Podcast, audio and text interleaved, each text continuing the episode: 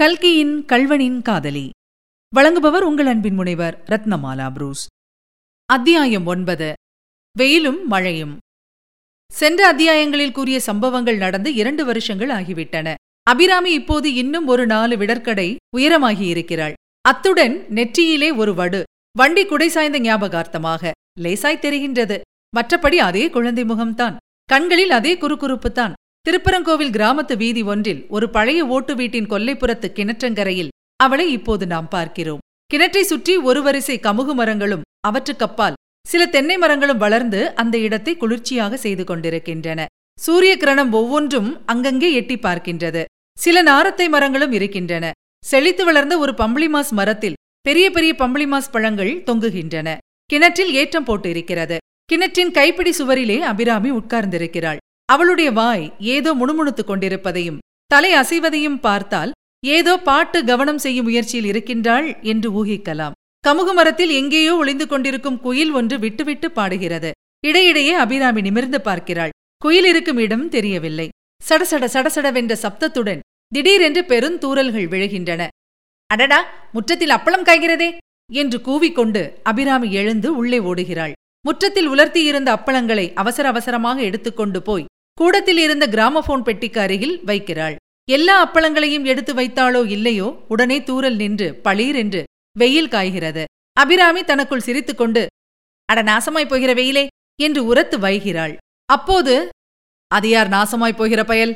என்று சொல்லிக்கொண்டே முத்தையன் உள்ளே வந்தான். அபிராமி அவனை பார்த்து மறுபடியும் சிரித்துவிட்டு பயல் இல்லை அண்ணா வெயில் வெயிலை வைதேன் என்று கூறினாள். அவனுடைய கையை பிடித்து இழுத்து கொண்டு போய் கூடத்தில் கிராமபோனுக்கு பக்கத்தில் கிடந்த பலகையில் உட்கார வைத்து அண்ணா இந்த பாட்டை கேளு என்று சொல்லி பாடத் தொடங்கினாள். அவள் பாடி முடித்ததும் முத்தையன் அடடா நேற்றுத்தானே பிளகரி பிளேட் வாங்கி வந்தேன். அதற்குள் அந்த மெட்டை அவ்வளவு நன்றாய் படம் பிடித்தது போல் பாடுகிறாயே.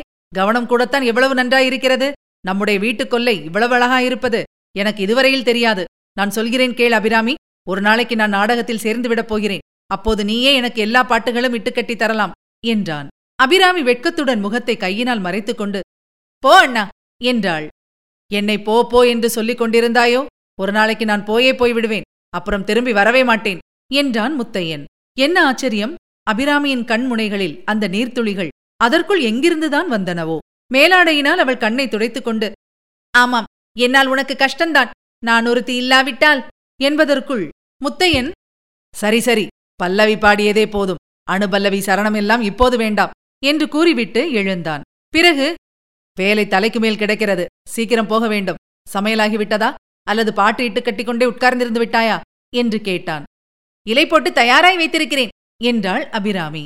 முத்தையன் சமையலறைக்கு சென்று இலையில் உட்கார்ந்து சாப்பிடத் தொடங்கினான். நிஜமாகவே என்னை விட்டுவிட்டு போய்விடுவாயா அண்ணா?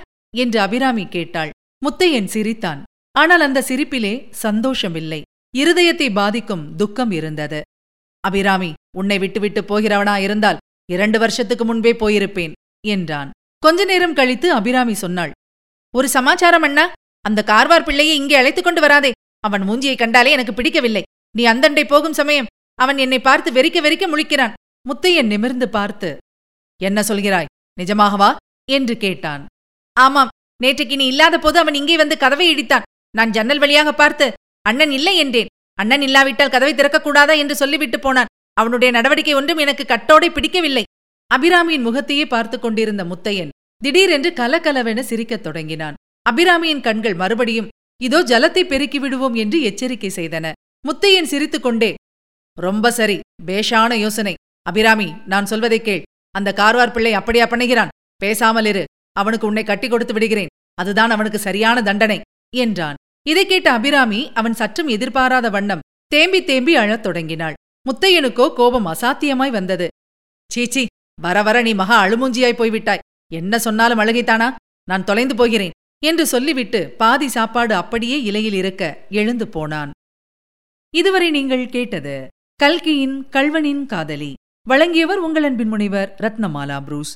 மீண்டும் அடுத்த அத்தியாயத்தில் சந்திக்கலாம். தொடர்ந்து இணைந்திருங்கள். இது உங்கள் தமிழோசை எஃப்எம் இதெட்டு திக்கும் எதிரொலிக்கட்டும்.